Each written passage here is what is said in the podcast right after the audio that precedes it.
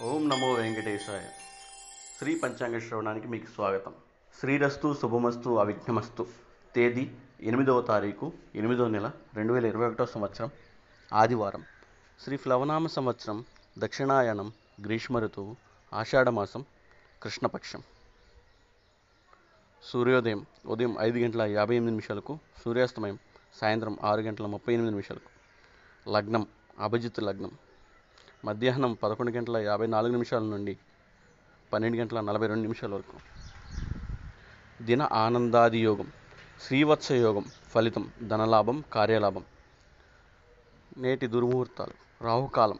ఈరోజు సాయంత్రం నాలుగు గంటల ముప్పై నిమిషాల నుండి ఆరు గంటల వరకు. యమగండం మధ్యాహ్నం పన్నెండు గంటల నుండి ఒంటి గంట ముప్పై నిమిషాల వరకు.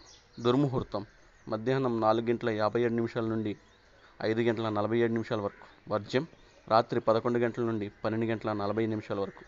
గుళికా కాలం ఈరోజు మధ్యాహ్నం మూడు గంటల ఇరవై ఎనిమిది నిమిషాల నుండి సాయంత్రం ఐదు గంటల మూడు నిమిషాల వరకు. అమృతకాలం ఉదయం ఎనిమిది గంటల ఏడు నిమిషాల నుండి తొమ్మిది గంటల నలభై ఎనిమిది నిమిషాల వరకు.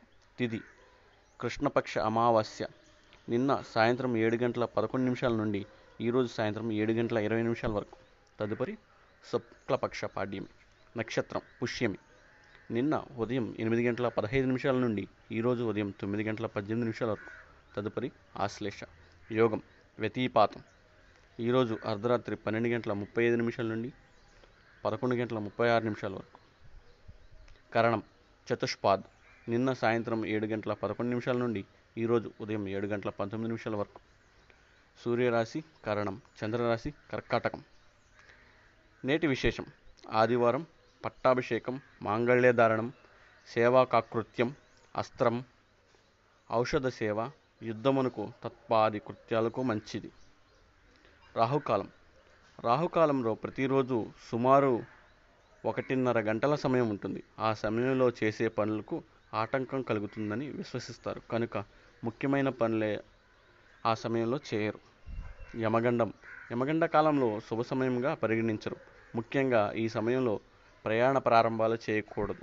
ముఖ్యమైన పనులు ప్రారంభించకూడదు. అమృతకాల సమయంలో శుభ సమయంగా పరిణమిస్తారు. ఇది నక్షత్ర సంబంధమైన శుభ సమయము కాలము. శుభమస్తు. సమస్తలోక సుఖినోభవంతు